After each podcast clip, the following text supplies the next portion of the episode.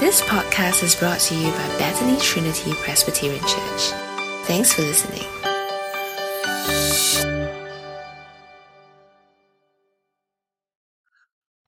The scripture reading today will be taken from Galatians chapter 2, verses 1 to 21. I'll give us a moment to grab our Bibles, or you can follow the passage on the screen. Galatians chapter 2, verses 1. Then after 14 years, I went up again to Jerusalem, this time with Barnabas. I took Titus along also. I went in response to a revelation, and meeting privately with those esteemed as leaders, I presented to them the gospel that I preach among the Gentiles. I wanted to be sure I was not running and had not been running my race in vain. Yet not even Titus, who was with me, was compelled to be circumcised, even though he was a Greek. This matter arose because some false believers had infiltrated our ranks to spy on the freedom we have in Christ Jesus and to make us slaves. We did not give in to them for a moment, so that the truth of the gospel might be preserved for you. As for those who were held in high esteem, whatever they were makes no difference to me. God does not show favoritism. They added nothing to my message. On the contrary, they recognize that I have been entrusted with the task of preaching the gospel to the uncircumcised just as Peter had been to the circumcised. For God, who was at work in Peter as an apostle to the circumcised, was also at work in me as an apostle to the Gentiles. James, Cephas, and John, those esteemed as pillars, gave me and Barnabas the right hand of fellowship when they recognized the grace given to me. They agreed that we should go to the Gentiles, and they to the circumcised. All they asked was that we should continue to remember the poor, the very thing I had been eager to do all along. When Cephas came to Antioch, I opposed him to his face because he stood condemned. For before certain men came from James, he used to eat with the Gentiles. But when they arrived, he began to draw back and separate himself from the Gentiles because he was afraid of those who belonged to the circumcision. The other Jews joined him in his hypocrisy, so that by their hypocrisy even Barnabas was led astray. When I saw that they were not acting in line with the truth of the gospel, I said to Cephas in front of them all, You are a Jew, yet you live like a Gentile and not like a Jew. How is it then you force Gentiles to follow Jewish customs? We, who are Jews by birth and not sinful Gentiles, know that a person is not justified by the works of the law, by the faith, but by the faith in Christ, in Jesus Christ. So we too have put our faith in Christ Jesus that we may be justified by faith in Christ, and not by the works of the law, because by the works of the law no one will be justified. But if in seeking to be justified in Christ, we Jews find ourselves also amongst the sinner, doesn't that mean that Christ promotes sin? Absolutely not. If I rebuild what I destroyed, then I really would be a lawbreaker. For through the law I died to the law, so that I might live for God. I have been crucified with Christ, and I no longer live, but Christ lives in me. The life I now live in the body, I live by the faith in the Son of God, who loved me and gave himself for me. I do not set aside the grace of God, for if righteousness could be gained through the law, Christ died for nothing. This is the word of God. Thanks be to God. Thanks be to God. okay, um, I'm now going to uh, uh, share with you the gospel uh, coming from Galatians chapter 2. So I hope that you'll be able to follow uh, with what I'm saying to you right now. So we're going to uh, actually go and begin with a word of prayer. Uh, so let's go to God in prayer right now. Dear Father, as we come before you today, we truly want to thank you for your God who speaks and speaks powerfully in your word in the book of Galatians. Uh, dear Father, we pray for us all here that uh, we will be able to take our eyes away from our worries, our cares, uh, perhaps even uh, from our struggles with, uh, with many uh, concerns about the COVID situation, and really turn to your word, to what is eternal and what really counts in the long run. And so we pray for all these things in the name of Jesus Christ. Amen. Okay, um, let me see. I got to get the slide up first. Okay. Now, usually when I buy things, uh, I usually add something else to them. Uh, it's very common for all of us, right? So, you know, you buy a burger from McDonald's and then you add your Coke and your fries. Or, you know, I remember when I got my hand, my, my, my, uh, uh, my handphone and, you know, you, you add on your headset. Or, you know, if you're a lady, I remember my wife said that, uh, you know, if you buy a necklace, you can add on a pair of uh, matching earrings. Now, the question that uh, we want to ask today is: uh, Is adding things to the gospel of Jesus Christ is it good or is it bad? Okay, so I've got a slide here. Is adding things to the gospel of Jesus Christ is it better or worse? Is it good or bad? Because you know, in the world we live in, usually when you add something to something, it's usually good, right? So you know, you you add popcorn to movie, it's good. You add sauce to your steak, it's good. You add a drink to your meal, that's great. But is that the case when we come to the gospel of Jesus Christ? And that's the question that we're going to be dealing with in today's passage. So we begin today in chapter 2, verse 1. So it says, 14 years later, I went up, and I here is Paul, the apostle, went up again to Jerusalem, this time with Barnabas. I took Titus along also. I went in response to revelation and set before them the gospel that I preach among the Gentiles. I, but I did this privately to those who seemed to be leaders that I was running or I ran my race in vain. Yet not even Titus, who was with me, was compelled to be circumcised, even though he was a Greek.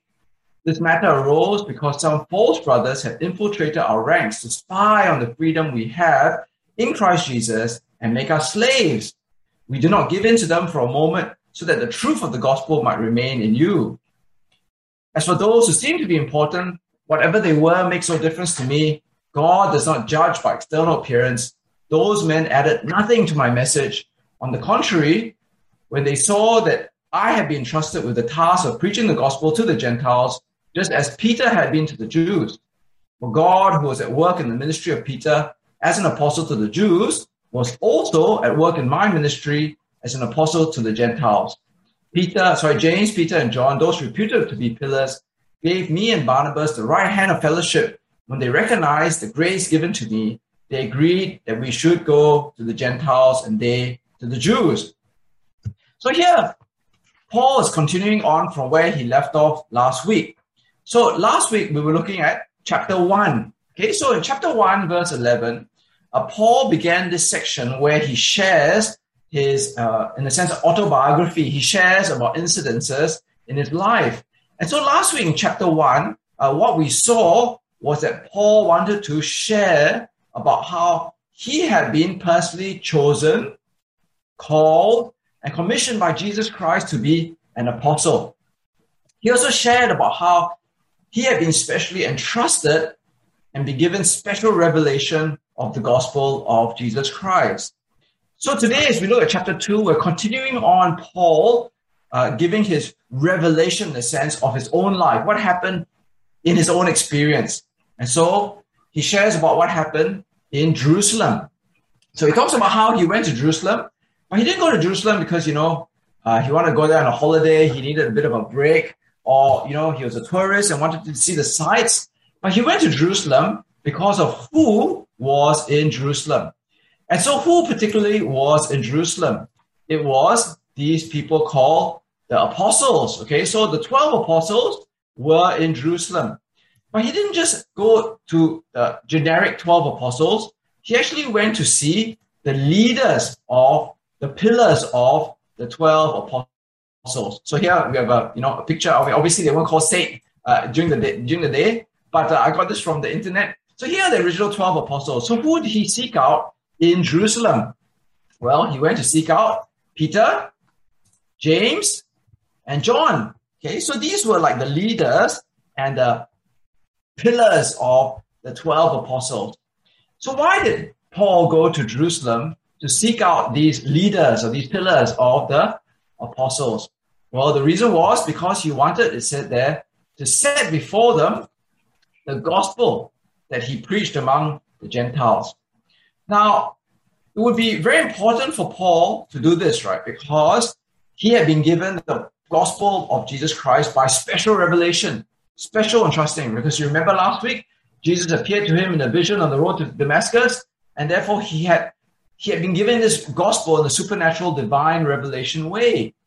And so he was going now to Peter, James, and John to, in a sense, put his gospel under their uh, uh, uh, leadership and to see whether the gospel he'd been preaching for the last 14 years was the same gospel that they had also received when they walked and talked and ate with Jesus Christ. And so, what was the result of Paul's journey to set before the gospel, before these pillars of the apostles? Well, it tells us that uh, those men, he says in verse 6, added nothing to my message. And this is good news, right? Um, I don't know about you, but when I was studying, especially for my uh, in my primary school days, my secondary school days, for my Chinese, writing my Chinese essays, uh, my teachers they had a lot to add to my essays. All right, my essays were full of red ink everywhere because I missed out a lot of things in the essays that I wrote, especially my Chinese essays. But what Paul is saying here is that these men the leaders, the pillars of the apostles, Peter, James, and John, when they put his gospel side by side with his gospel, there was nothing for them to add because both the gospels had been given by Jesus Christ and both the gospels had been specially revealed to them and both of them were exactly the same. Now, Paul then goes on to say that it's not just the gospel which was the same, but both of these groups of people, uh, Peter, James, and John recognized that Paul had been entrusted with the task of preaching the gospel to the Gentiles, just as Peter had been to the Jews. Now, this word here, entrusted, is in the passive tense, okay? So it's not as if the apostles entrusted their gospel to Paul, but rather they recognized that God had entrusted the apostleship of preaching the gospel to the Gentiles, just as Peter had been entrusted with preaching the gospel to the Jews. And this is very important because this word entrusting here is the idea of commissioning, the idea of delegation, the idea of authorization. And so what he's saying is both uh, Paul, the apostle, John, Peter, and James, they had both been entrusted with the apostleship of preaching the gospel of Jesus Christ to different groups of people, to the Jews and to the Gentiles.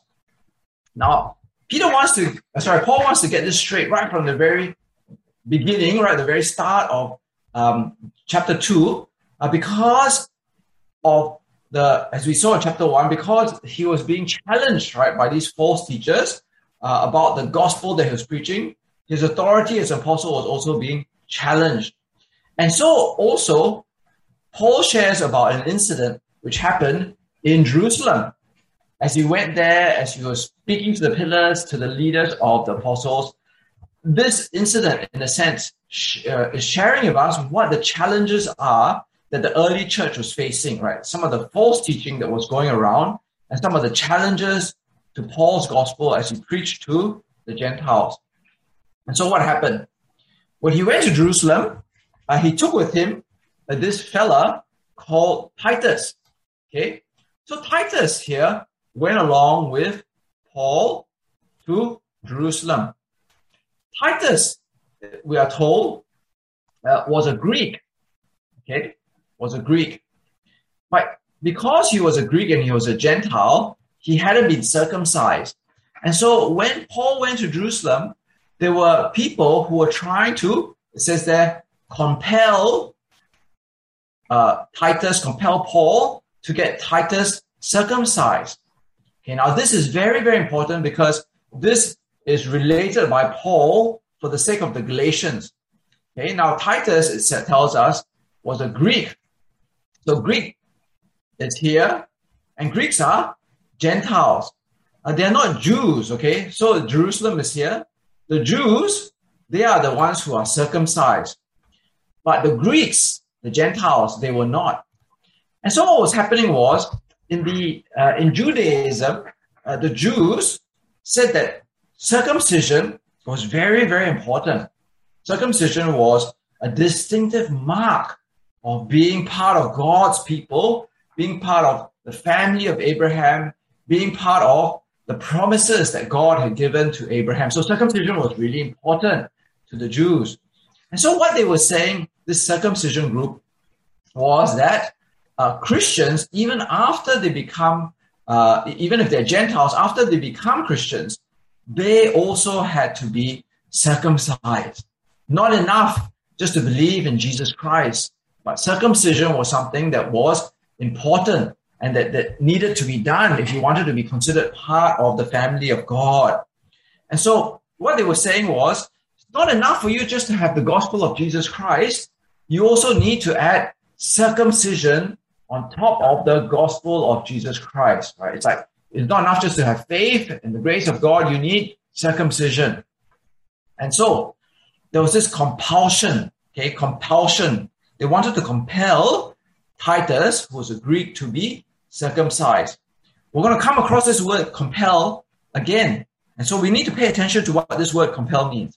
It means that you must do it. There is a pressure, a force. It's like a rule, a requirement to be a Christian. And so in the book of Acts, we see the same thing happening here. Uh, this circumcision group uh, was kind of like uh, a common uh, teaching that seemed to be per- pervasive among the different Christian communities in the early church. And so, in the book of Acts, chapter 15, some men, men came down from Judea to Antioch and were teaching the brothers. What were they teaching? They were teaching, unless you are circumcised according to the custom taught by Moses, and here is where the compulsion comes in, right? You cannot be saved, right? They were compelling them because they were making it a rule and a regulation. Unless you're circumcised, you cannot be saved. Now, it's a bit like uh, today, right? Where uh, the government is saying, unless you're vaccinated, you cannot enter through the doors to the shopping mall. And so that's what they were saying in the past. These people, these Jewish uh, Christians who are advocating circumcision, they said, you know, yes, okay, you believe in Jesus, you have faith in Jesus, you have the gospel of Jesus Christ, but unless you are circumcised, you cannot enter the doors of eternal life. You cannot enter the doors of salvation. You cannot enter the doors of the kingdom of God. And so, how did Paul respond to this compulsion, uh, this sort of teaching?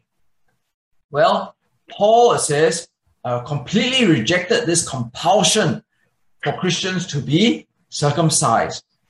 The first reason he gives was this the first reason he gave was look, this compulsion to be circumcised didn't come from the apostles, didn't come from the pillars of the apostles, didn't come from the leaders of the apostles, but rather, he said, it came from these people. And how does he describe them? False brothers. Okay, they were false brothers. They were not actually true brothers. And he contrasts them with the truth of the gospel, right? He said, we did not give in to them for a moment so that the truth of the gospel might remain in you. And so, what Paul is saying here is that uh, by adding circumcision to the gospel of Jesus Christ, they were actually moving from truth, the truth, living out the truth of the gospel, to falsehood. Okay, so adding circumcision is not better, it's not good, it's actually moving from truth to falsehood. Paul also went on to say that uh, this matter, right, arose because some false brothers had infiltrated the, our ranks to spy on the freedom we have in Christ Jesus to make us slaves. So, what Paul is really saying here is that when people move from the gospel of Jesus Christ to adding circumcision. We're actually moving from freedom into slavery.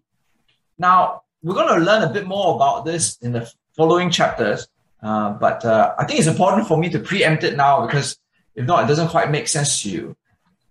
See, the gospel of Jesus Christ is all about freedom because of what God has done for us. It's all about God's free and undeserved mercy. It's about God's grace. It's about what Jesus has done for us when he gave himself for our sins to rescue us from the cross. So, in God's grace, in Jesus giving himself for our sins to rescue us, we have freedom. We have freedom from condemnation. We have freedom from sin. We have freedom from eternal judgment. But what Paul is saying is when you add your own work, the, the work of circumcision, you're moving back towards slavery. Because when you add your own works of circumcision, uh, you are now a slave to sin again. Uh, you are now a slave back into condemnation, a slave back into judgment. We're going to see how this works out as Paul goes on with his argument. Okay, so just remember this diagram that circumcision actually is moving from freedom to slavery. Okay, we're going to touch on this a bit later on. So he tells them, look, do not be compelled to be circumcised or to add circumcision to, to the gospel of Jesus Christ because you're moving from truth to false, from freedom to slavery. Now, Paul then goes on and speaks of another incident which happened uh, in his life. And so in verse 11 it says, When Peter, this is the Apostle Peter, came to Antioch, I opposed him to his face because he was clearly in the wrong. Before certain men came from James, he used to eat with the Gentiles. But when they arrived, he began to draw back and separate himself from the Gentiles because he was afraid of those who belonged to the circumcision group. The other Jews joined him in his hypocrisy, so that by their hypocrisy, even Barnabas was led astray. When I saw that they were not acting in line with the truth of the gospel, I said to Peter in front of them all, You are a Jew, yet you live like a Gentile and not a Jew. How is it then that you are that you force Gentiles to follow Jewish customs? Okay. So what's happening here? So here we are. Uh, these are the apostles in Jerusalem. And there was another church, the church in Antioch. The church in Antioch was very different from the church in Jerusalem. Antioch was the third largest city in the Roman Empire. So it's a big city, right? And it was full of Gentiles. It was a multicultural, multi ethnic city. And so the church in Antioch was made up of people who were converts, right? Converts from uh, Gentiles and made up also of some Jews. And so this multicultural church of Jews and Gentiles, they mixed very easily. Right? The Jews and Gentiles, they came together and they were one in every way. There was easy mixing. And this easy mixing was seen uh, by the way they used to have fellowship among each other in eating on our meals. So here we go. We read that Peter, the Apostle Peter, he came up from Jerusalem to visit Antioch. When he first came to Antioch, when he first started eating, uh, visiting the church in Antioch, when he started mixing with the Gentiles who were converts there, it says there very clearly that he used to eat with the Gentiles. Okay, so he, he, he adopted their practice of this easy mixing between the Jews and the Gentiles. And so we see here Peter eating with the Gentiles in the Antioch church. Obviously, he doesn't look like this, right? But but symbolically, that's what he did, right? When he first came to the church, they all ate together. But then, you know, so oh, sorry, I need to tell illustration here. That's right. So I don't know about you, but I really um, uh, miss uh, eating together Okay, so that's one of the things I really miss at the church because of COVID. You know, I really miss morning tea, and I'm sure many of you miss morning tea too. You know, where people bring the food that they cooked, or you know, the best, uh, you know, curry puffs or tui kueh or whatever from their neighborhood, and we could all eat together. We would sit together, we would chat, have a cup of tea, and you know, just find out about each other's lives. Uh, I miss going for lunch together. You know, where would you know, sort of get you know three or four really big tables and we'll just sit there uh, ordering food and eating for many hours, talking away about all sorts of things. And, you know, table fellowship is really, really important. It's a really big deal because I realize it, it brings us together in a way that you can't, you can't really get online. But if table fellowship is a big deal for us today and we miss it because of COVID, then table fellowship in the ancient world was, I think, an even bigger deal. Because in the ancient world, a table fellowship uh, was a symbolic way of showing acceptance. So usually, right, in those days, you, you have table fellowship in people's houses. And if you think about it today, you don't really invite your enemy to your house, right? You invite your friends, your close friends, people you accept. And so in those days, you know, fellowship among a meal table fellowship was a sign of unity, a sign of acceptance. And that's why it was such a big deal when Jesus started eating with tax collectors and sinners. And that's why the Pharisees were so angry about it, right? You know, when Jesus had dinner at Levi's house with tax collectors and sinners, right? The teachers of the law, they were saying, you know, why is Jesus eating with tax collectors and sinners? Because eating with them shows acceptance and, in a sense, unity. And so Peter here was eating with the Gentiles in the Antioch church because eating shows, in a sense, you're in, right? But what happened was uh, Peter, who initially started eating with, with everybody in the fellowship meal, the Gentiles included, he started withdrawing himself. So he went off to eat by himself. And then Barnabas also followed. And then also the Jewish Christians and so they set up their own table and then they started eating Jewish clean food. So the reason why uh, uh, you know there was this separation happening was because of the distinction between Gentiles and Jews and the food that they ate. So by Peter's action, he was really saying to the Gentile Christians, "You're not really part of us anymore. There's no more table fellowship. There's no more, no more table unity. There's no more table acceptance. Now, this happened not because, you know, somehow Peter had this theological insight, but it says that Peter drew back and separated himself from the Gentiles. Why? Well, it says that because he was afraid, right? He was afraid of the circumcision group. And the circumcision group is the group that we saw initially in Jerusalem, right? The, the, the, these, these Jewish Christians who were advocating circumcision.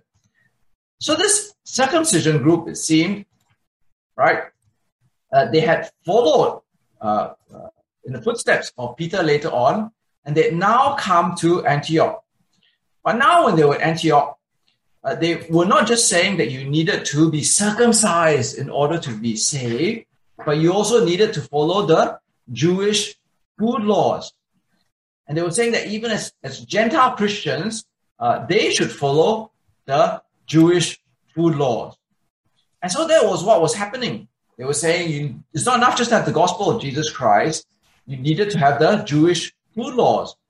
And that was why Peter was afraid of this circumcision group who had come out from Jerusalem, and now he drew back and separated himself from the Gentiles because of the fear of this circumcision group who were advocating not just circumcision, but food laws, and therefore causing a separation between the Jews and the Gentile Christians. So, how did Paul respond? How did Paul respond when he was faced with this situation? He was very angry, right? So he called out Peter and said, You know, you are being a hypocrite. You are you're exercising hypocrisy. Now, hypocrisy is when you don't act in line with what you say. And so, what Paul was saying was, you're not acting in line with the truth of the gospel. So, what Paul was saying was, Peter was actually being a hypocrite, right? Because his actions and his living were not in line with the truth of what he was speaking and believing. So Peter was preaching the same gospel of Jesus Christ, a gospel which was centered upon God's grace, a gospel which was centered upon the work of Jesus Christ on the cross, who gave himself for our sins. So, this is the core of the gospel. That's what Peter was speaking through his mouth. But the problem was, by his actions, he was saying that the gospel was not just about God's grace and God, sorry, Jesus giving himself for our sins to rescue us, but he was being a hypocrite. Why? Because by his actions of separating himself and separating himself and saying, we need to eat clean food, he was saying that actually you needed not just to have the grace of God for salvation or the giving of Jesus just for salvation, you also needed to follow clean and unclean food laws. And Paul said this is hypocrisy, right? This is hypocrisy. You are saying one thing, but yet you are acting another thing. And through your actions, what are you doing? You're actually compelling, right? You're forcing the Gentiles to follow this Jewish food laws. But Paul was not just saying that Peter said one thing and acted another thing. Peter, in, in, in a way, was actually a double hypocrite. He says, Look, you're, you're a Jew, yet you live like a Gentile, not like a Jew. How is it then that you force Gentiles to follow Jewish customs? And so Peter lived like a Gentile. He didn't follow the law. He didn't worship in the temple, right? He didn't go to the synagogue to follow the Old Testament, right? He followed Jesus Christ. And before the arrival of the circumcision group, he also followed the Gentiles in eating unclean food. So Paul saying, look, you're a double hypocrite. You don't even live like a Jew, but you're let but through your actions, you are forcing the Gentiles to follow Jewish customs. Now, this word here, very important word, force. This word here, force, is the same word we came across in chapter 2 at the beginning. This word here, force, is the same word, compel. So what Paul is saying is that um, is that by by Peter's actions, he was no better than the false brothers in Jerusalem who were compelling Titus to be circumcised. Peter, he was saying, was no better than the false brothers because he was compelling the Gentiles to follow Jewish customs. Okay, to follow Jewish customs. Now, this is a very, very powerful charge by Paul. Because what he's saying is Peter, through his actions, was not just compelling people to follow uh, uh, circumcision or clean or unclean food, but the whole of the Jewish customs of Judaism. So, what Paul is really saying, if you can think of it this way, okay, so if you look at my hands here, right, it's like a wedge, okay, a wedge. So, Paul is actually saying that the following of circumcision uh, the following of food laws. is just a thin wedge to, to push into the gospel of Jesus Christ, Jewish custom, Jewish tradition. If you want to follow circumcision, then you follow the Jewish food laws. If you follow the Jewish food laws, then you follow other Jewish traditions. And then that's why he goes on in his argument to say uh, in, um, in the next chapter sorry, the next verse, that we who are Jews by birth and not Gentile sinners, we know, right, that a man is not justified by observing the law, but by faith in Jesus Christ. So we too have put our faith in Christ Jesus, that we may be justified by faith in Christ and not by observing the law, because by observing the law, no one will be justified. So what Paul is saying is this wedge thing, right? the, the thin edge of the wedge is circumcision, uh, then food laws, then Jewish customs. But all of it really fall then under the thinking of the law, the works of the law. And so Paul says, look, you know what is at stake is justification. Okay, justification. Justification is a really important word. We came across this word last week already, but we'll go through it again. To be justified means to be judged in a legal way before God to be declared not guilty, to be declared right. And so Paul asked the question, right? How is a person justified? How is a person declared not guilty before God? And he says, the thin end of the wedge is circumcision. Then we then go on to food laws. Then we do then go on to Judaistic practices. But all of this then comes under the works of the law, observing the law.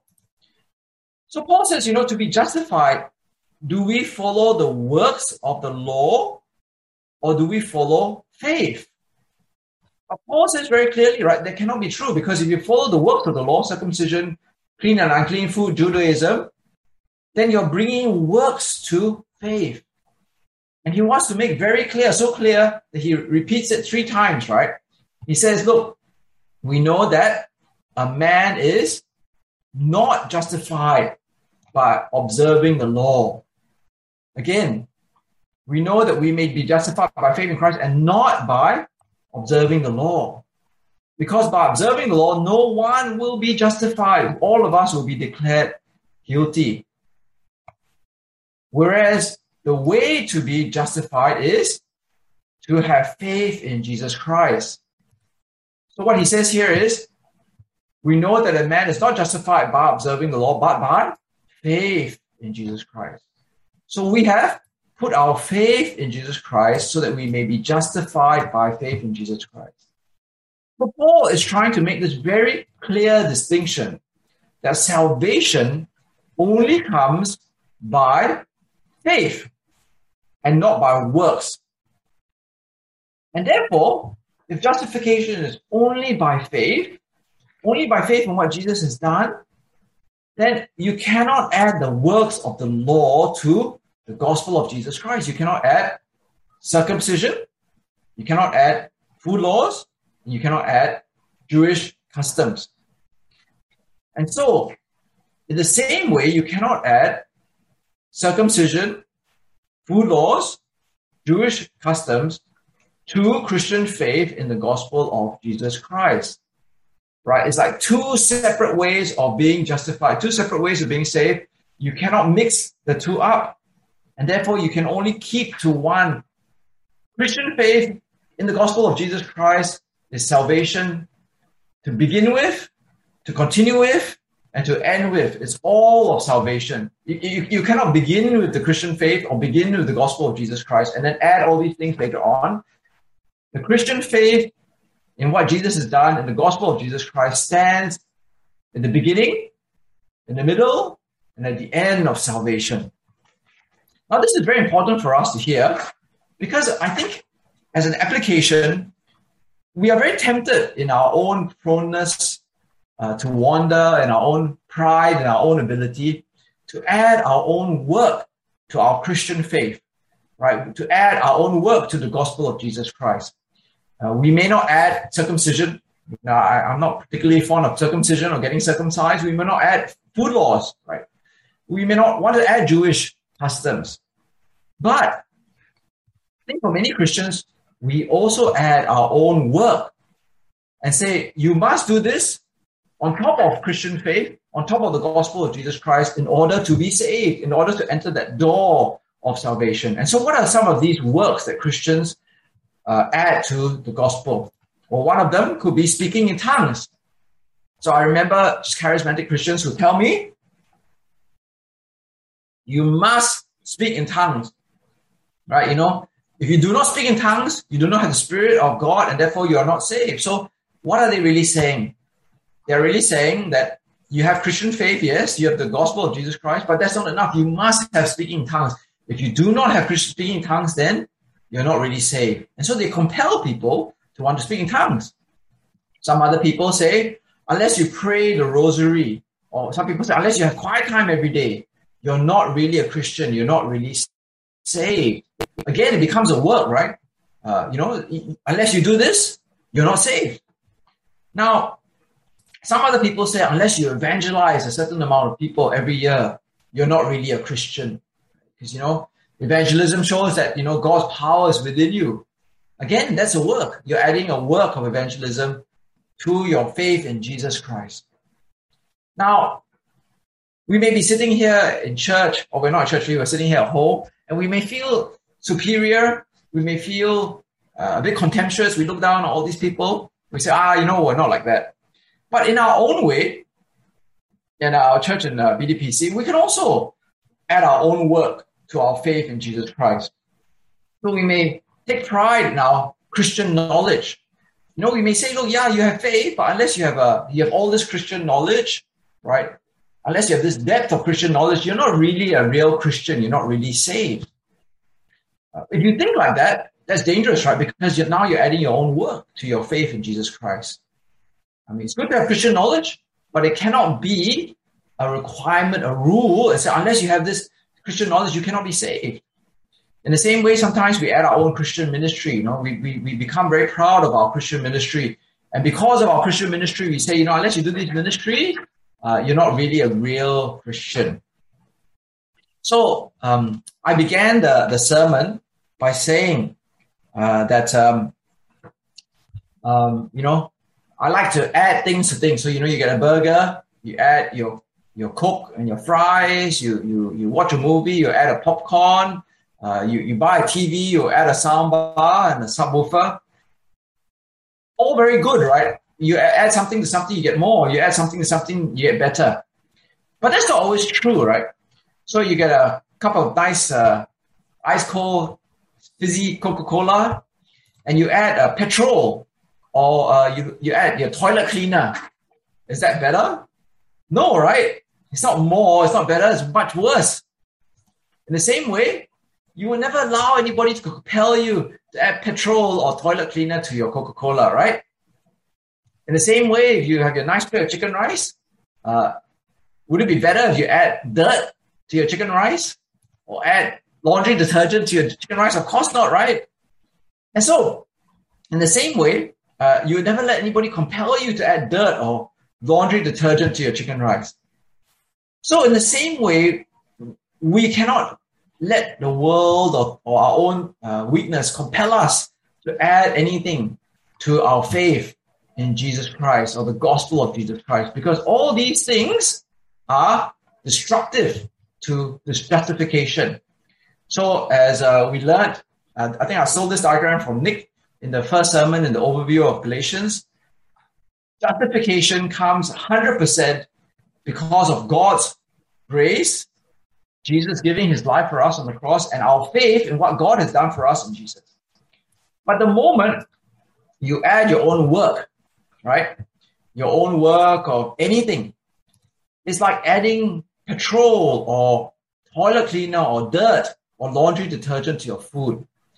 It, it doesn't make it better. In fact, it makes it inedible. It makes it poison. It makes it deadly, right? And that's the same thing. Whenever we add our own works to the gospel of Jesus Christ, to God's grace or Jesus' work on the cross, it actually nullifies and destroys our justification. So therefore, Paul ends in this way, right? I do not set aside the grace of God, for if righteousness could be gained through the law, Christ died for nothing.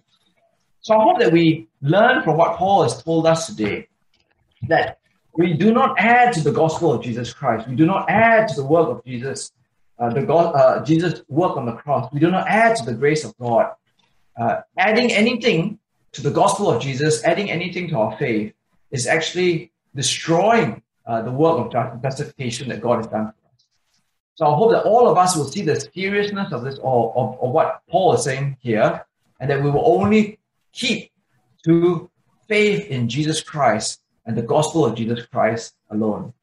Let's go to God in prayer. Dear Father, as we come before you today, uh, we really want to uh, commit ourselves into your hand because we know that we are no different from the Galatians 2,000 years ago.